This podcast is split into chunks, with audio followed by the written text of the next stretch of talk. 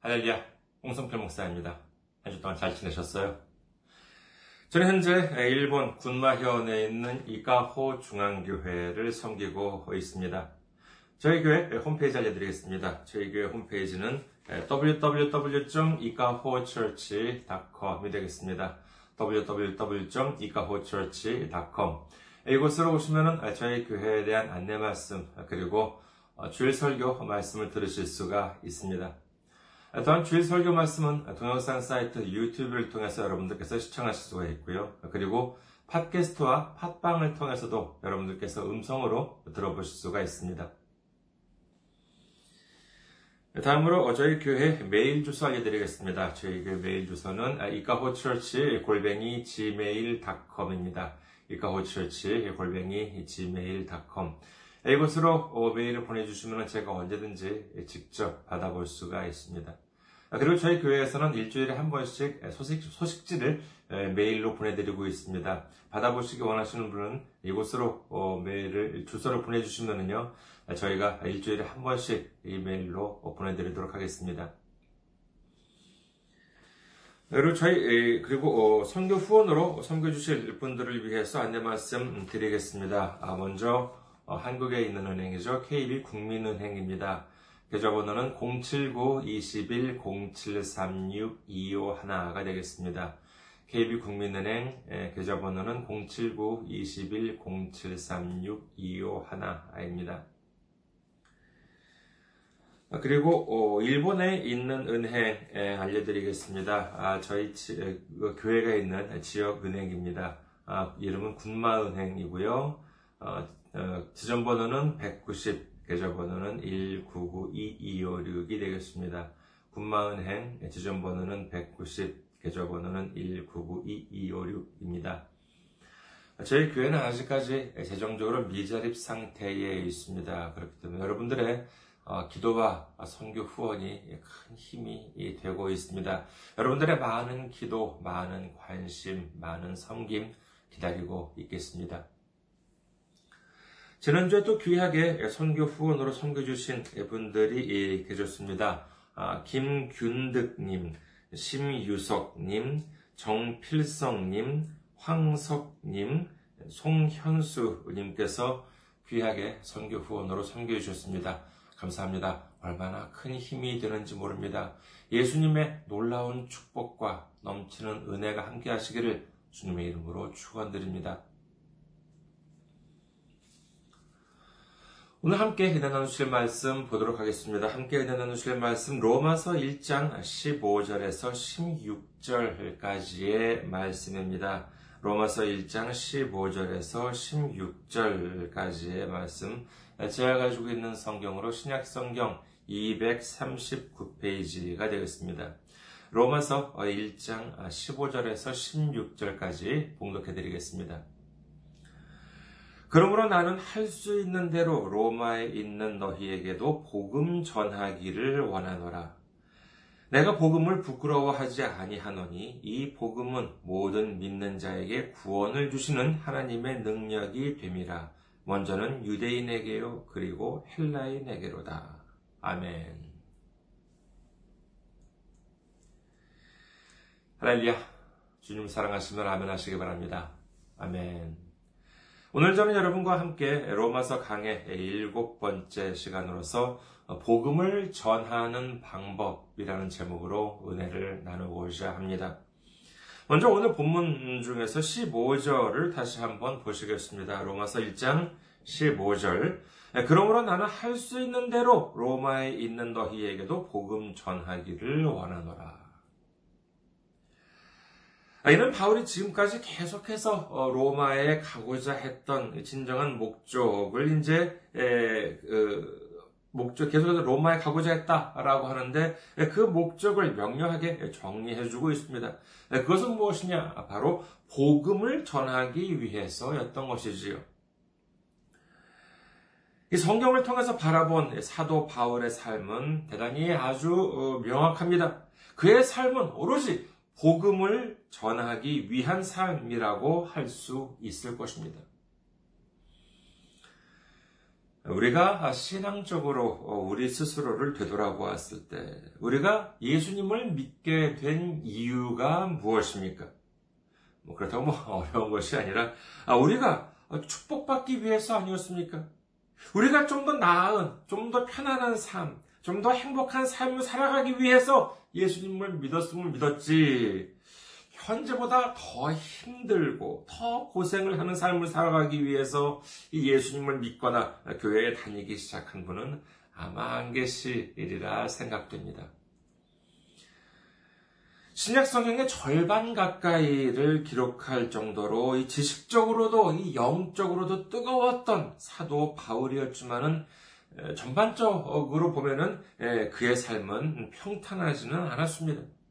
아니, 오히려 예수님을 믿기 전까지는 평탄했지요. 그는 청년 고위 관리로서 아주 미래가 유망했습니다. 그러나 예수님을 믿으면서 말하자면은 이 고생길이 아주 그냥 활짝 열렸지요. 매도 많이 맞고 죽을 고비를 얼마나 많이 넘겼는지 모릅니다. 돈을 벌기 위해서 천막을 만드는 일도 했다고 성경 기록합니다. 청년 고위 관리, 청년 고위 관직자, 아, 공직자로서 살았더라면은 그런 일을 할 필요도 없었을 것이고 그와 같은 고생을 당할 일도 없었음에도 불구하고 인간적으로 볼 때는 정말 그는 그와 같은 힘든 삶을 살았습니다. 그렇다면은 그는 불행한 삶을 살았을까요? 아닙니다. 그는 대단히 축복받는 삶을 살았습니다. 이제 죽음을 앞둔 바울은 다음과 같이 고백을 합니다. 디모데 후서 4장 8절. 이제 후로는 나를 위하여 의의 면류관이 예비되었으므로 주, 곧 의로우신 재판장이 그 날에 내게 주실 것이며 내게만 아니라 주의 나타나심을 사모하는 모든 자에게 도니라.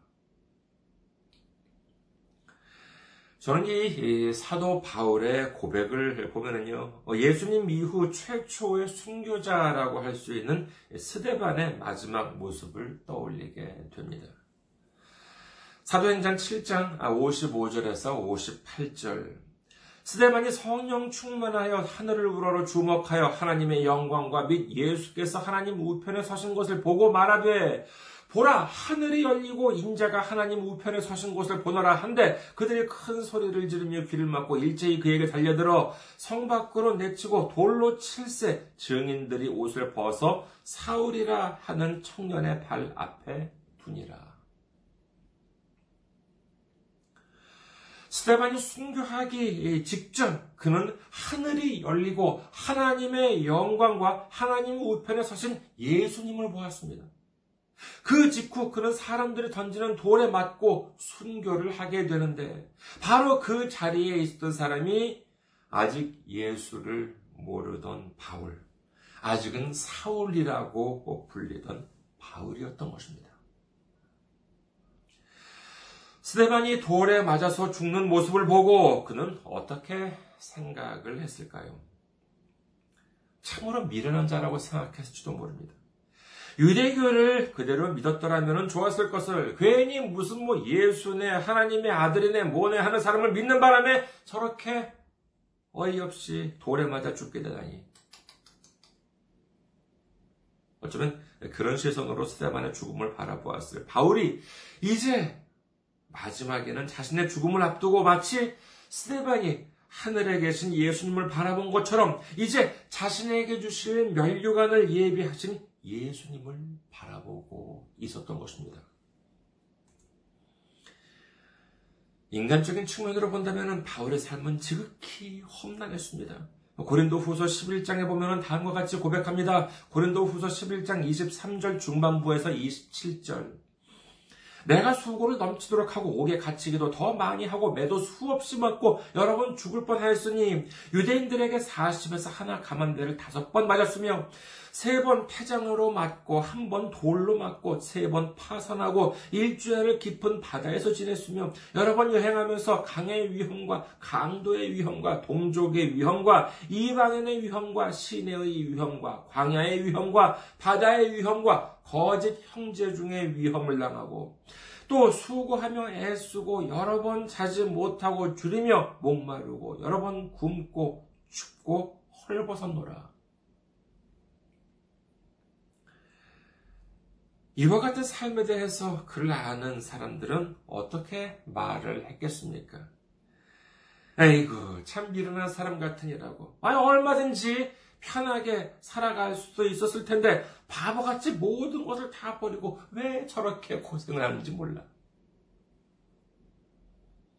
사람들이 이렇게 수근수근거리는 소리를 그도 알았겠지요. 그래서 그는 말합니다. 고린도전서 15장 19절. 만일 그리스도 안에서 우리가 바라는 것이 다만 이 세상의 삶뿐이면 모든 사람 가운데 우리가 더욱 불쌍한 자이리라. 그래, 우리가 길어봐야 100년 정도밖에 안 되는 삶만을 위해서 살아간다면, 그리고 하물며 예수님을 믿는다고 하면서도 오로지 이 짧은 생에만 잘 되기를 바라고 살아간다면, 이렇게 평생토록 고생만 하면서 살아가는 자기는 이 세상에서 가장 불쌍한 사람, 가장 불행한 사람일 것이다. 라고 하는 것이지요. 바울이라고 해서 돈이 좋다는 것을 몰랐겠습니까? 재산이나 이 세상 명예나 권력이 좋다는 것을 모르는 사람이었겠습니까?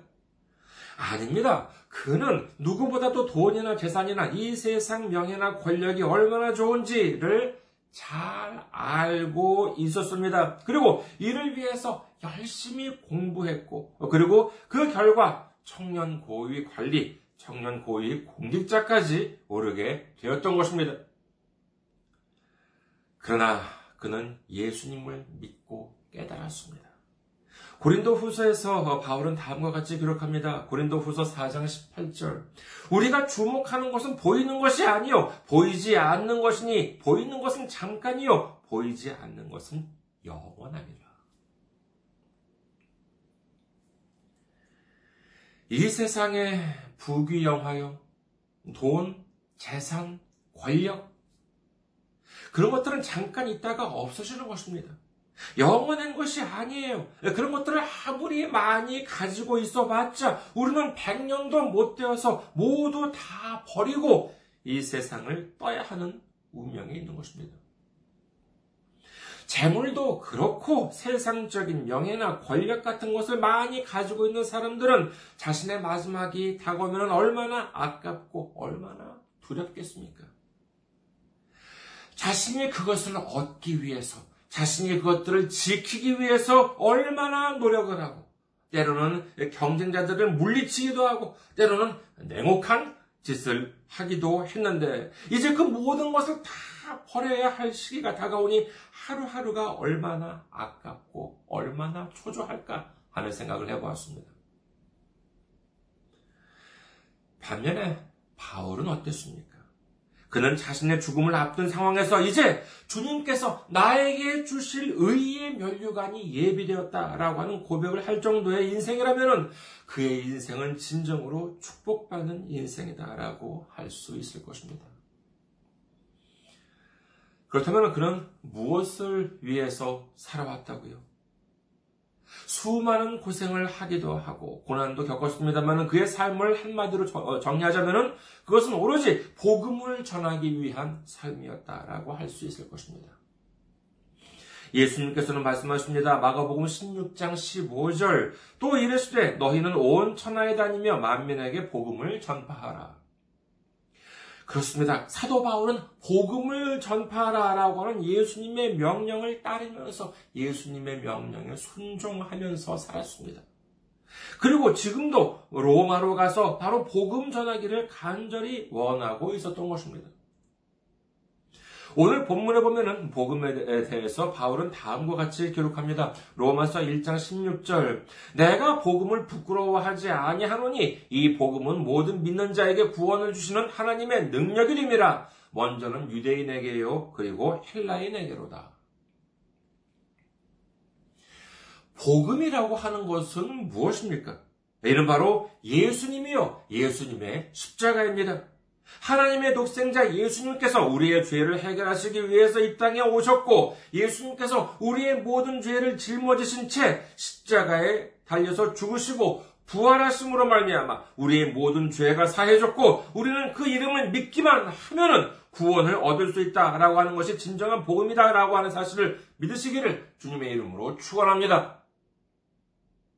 그래서 사도 바울도 다음과 같이 고백하고 있는 것입니다. 고린도전서 2장 2절 내가 너희 중에서 예수 그리스도와 그가 십자가에 못 박히신 것 외에는 아무것도 알지 아니하기로 작정하였습니다. 갈라디아서 6장 14절 그러나 내게는 우리 주 예수 그리스도의 십자가 외에 결코 자랑할 것이 없으니 그리스도로 말미암아 세상이 나를 대하여 십자가에 못 박히고 내가 또한 세상을 대하여 그러하니라. 바울이 이처럼 고백하고 있는 이유는 그 이것이 복음의 핵심이요. 이를 위해서만 살아가기로 작정했기 때문이다. 라고 할 수 있겠습니다. 바울은 이 복음, 이 모든 믿는 사람들에게 구원을 주시는 이 하나님의 능력이신 이 복음을 유대인에게나 헬라인에게나 부끄러워하지 않는다라고 고백하고 있습니다만은 이는 그러면 무슨 뜻일까요? 이는 내가 복음을 전하는 상대방이 누구든 간에 나는 부끄러워하지 않는, 아니, 자랑스러운 이 복음을 주저없이 전하겠다라고 하는 말인 것입니다. 아, 나가, 내가 예수님, 그리고 예수님의 십자가 믿으라고 저 사람한테 전하면은, 저 사람이 나를 좀 무식하다고 하지 않을까? 바보라고 하지 않을까? 아니 그런 비과학적인 것을 믿는다라고 하면서 나를 무시하지 않을까? 그런 생각을 전혀 하지 않고 오로지 복음 전하기에 힘쓴다라고 하는 것을 말하는 것이지요. 얼마 전에 일본 뉴스에서 이런 기사를 보았습니다. 어떤 여자분이 이렇게 운전을 하고 가고 있다가 철도 건널목에 이제 다가가니까는 전철이 이제 지나간다고 해가지고 땡땡땡땡 이러면서 이 차단 아, 그 차단기가 이렇게 내려왔습니다. 네, 그래서 어, 이렇게 이제 차단기가 내려왔으니까 이제 이렇게 기다리고 있는데 어떤 자전거를 탄 할아버지가 아, 이그 차단기 안쪽으로 이렇게 들어가시더래요. 이 모습을 보고 이 여자분이 자동차에서 황급히 내려서 그 자전거에 타신 할아버지를 간신히 철도 건널목 바깥쪽으로 이렇게 끌어냈습니다. 그랬더니 조금 있다가 전철이 이렇게 지나간 것이지요.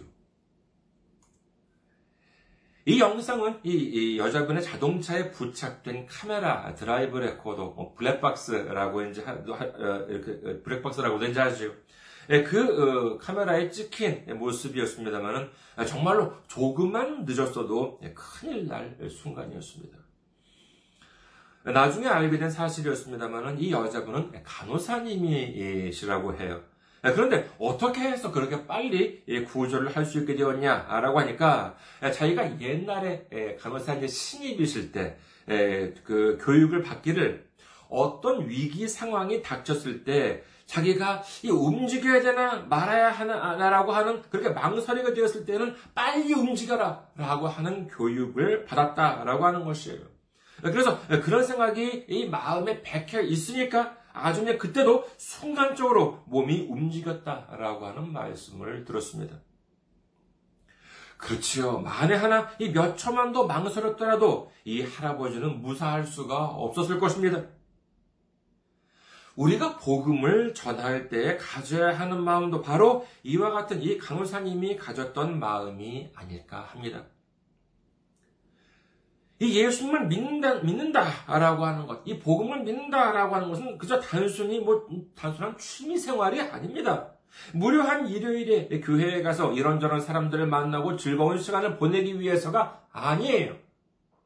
바로 지금 사느냐 죽느냐 영원한 생명이냐 영원한 심판이냐 하는 문제입니다. 망설일 시간이 없어요.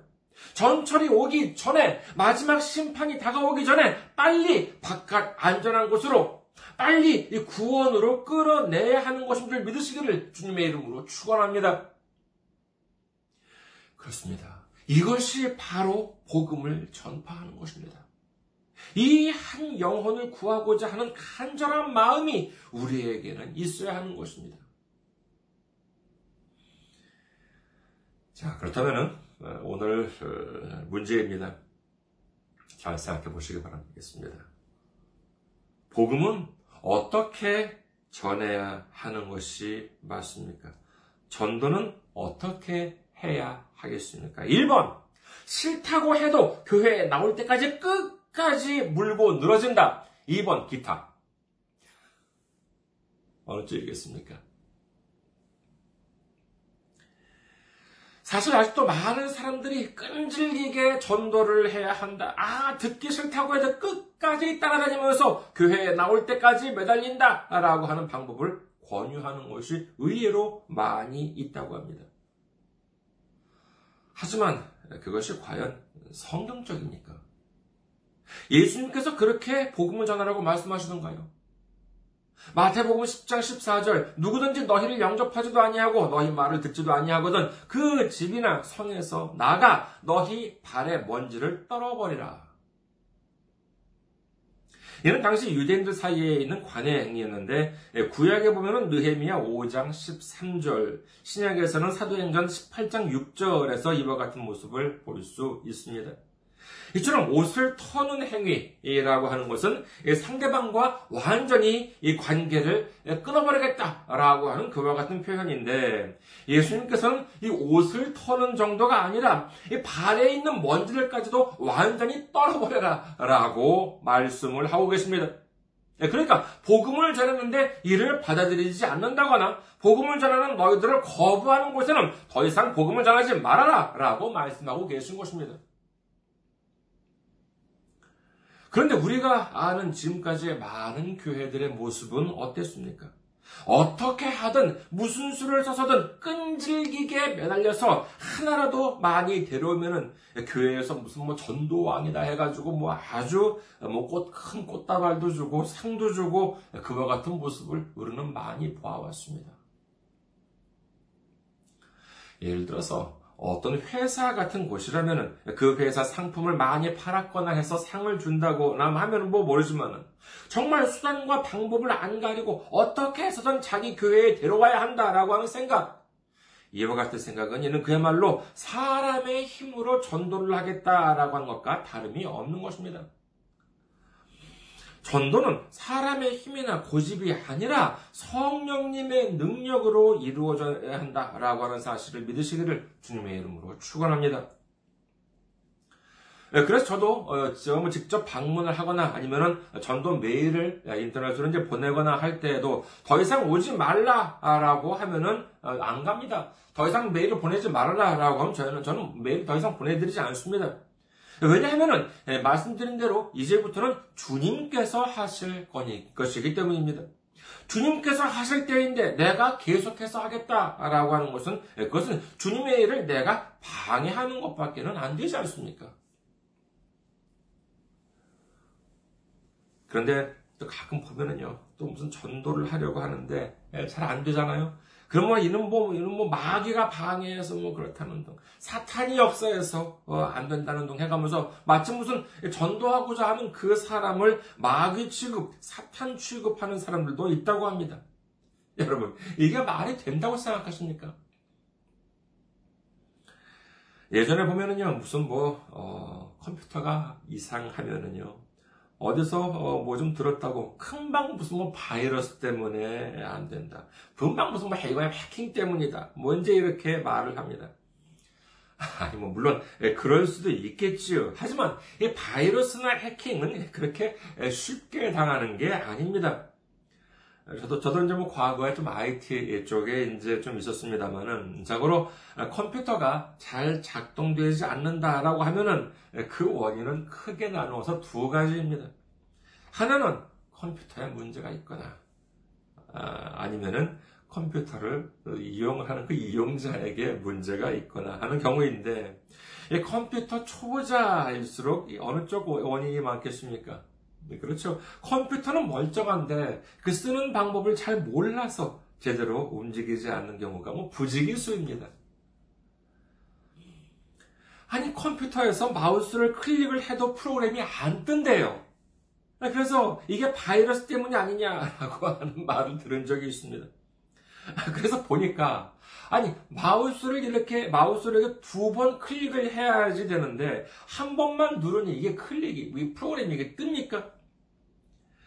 그럼 이게 컴퓨터 잘못입니까? 아니에요. 컴퓨터 사용법을 제대로 알지 못했던 그 사람이 문제였던 것이지요. 여러분, 자기가 전도를 했는데 교회에 안 나온다고 무슨 마귀네, 무슨 사탄이네, 예, 그런 말을 그렇게 쉽게 하는 것은 그다지 바람직하다는 생각은 들지 않습니다. 무슨 일이든 문제가, 문제만 있으면, 뭐, 뻑하면 마귀 탓이다, 뻑하면 뭐 사탄 탓이다, 라고 하면은 그 근본 원인이 가려지는 경우가 적지 않습니다. 물론, 에, 전도라고 하는 것은 성령님께서 하시는 일이지만은, 아무리 전도를 해도 안 되는 이유는 어쩌면 자기 자신한테 문제가 있는 경우도 있을 수가 있습니다. 가끔, 보면은요, 어, 우리는 우리 주변 사람들을 좀 무시하는 경우가 있지 않습니까? 회사가 고객을 무시하면 어떻게 되겠습니까? 아, 우리는 정말 훌륭한 상품을 만들고 있는데 사람들이 뭘 몰라서 사람들이 많이 좀 부족해서 우리 상품을 안 사는 것 뿐이다. 이렇게 만약에 회사에서 생각한다면 그 상품 팔리겠습니까? 아닙니다. 회사가 고객을 무시하면 상품이 팔리지 않고 우리가 우리 이웃을 무시하면 전도의 열매를 맺을 수는 없는 것입니다.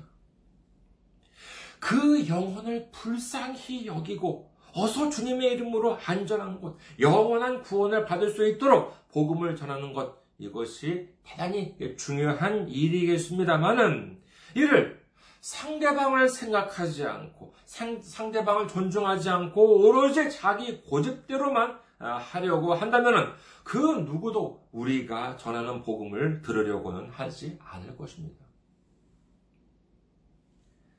자, 오늘의 두 번째 문제를 내겠습니다. 예수님을 믿으면 감옥에 가지 않는다. 사실인가요? 아닌가요? 예, 정답은 감옥에 가기도 합니다. 성경에 보더라도 베드로나 바울을 보십시오. 감옥에 얼마나 자주 들락거리는지 모릅니다. 하지만 그것이 저주인가요? 아닙니다. 그 속에서도 성령님께서 함께 하시는 모습을 볼 수가 있습니다. 사도행전에 보면은 바울과 그의 동역자 신라가 감옥에 갇혔을 때 그들의 모습을 다음과 같이 기록합니다. 사도행전 16장 22절에서 25절. 무리가 일제히 일어나 고발하니 상관들이 옷을 찢어 벗기고 매로 치라 하여 많이 친 후에 옥에 가두고 간수에게 명하여 든든히 지키라 하니 그가 이러한 명령을 받아 그들을 깊은 옥에 가두고 그 발을 착고에 든든히 채웠더니 한밤중에 바울과 신라가 기도하고 하나님을 찬송함에 죄수들이 듣더라. 이 착고라고 하는 것은 말하자면 족쇄입니다.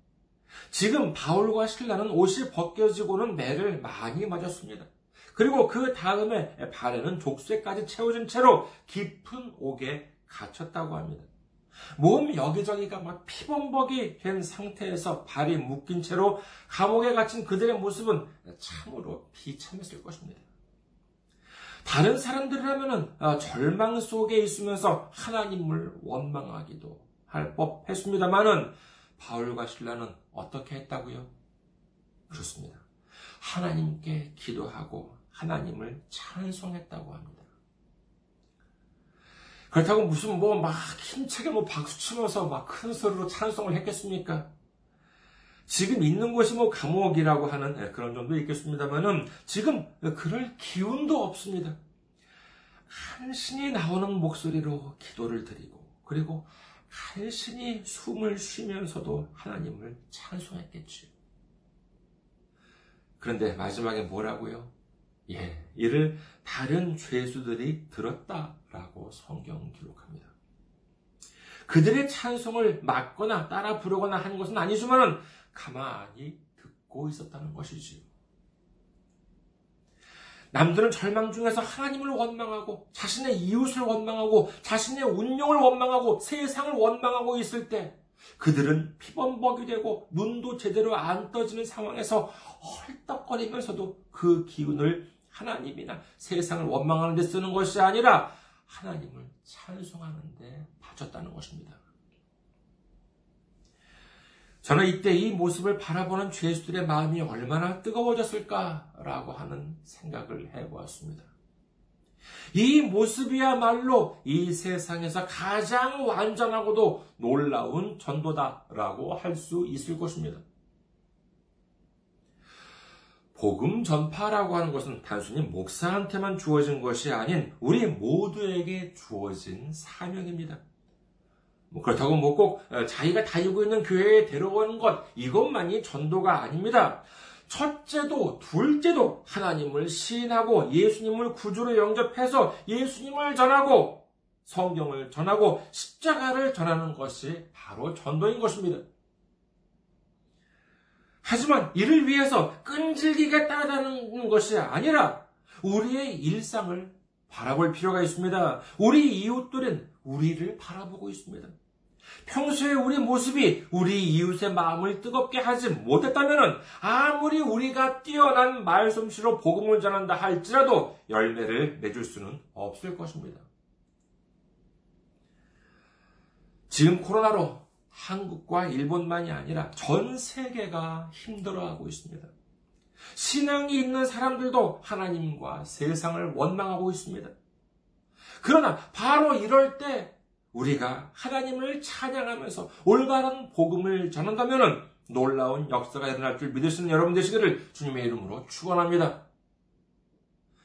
우리 모두 고통과 고난 중에서도 하나님께 기도하고 하나님을 찬양하면서 주님께서 주신 놀라운 사명, 우리 이웃에게 복음을 전하는 사명을 기쁨으로 감당하는 삶을 통해서 주님으로부터 크나큰 생명의 면류관, 의의 면류관을 받게 되는 우리 모두가 되시기를 주님의 이름으로 축원합니다. 감사합니다. 항상 승리하시고 건강한 모습으로 다음 주에 뵙겠습니다.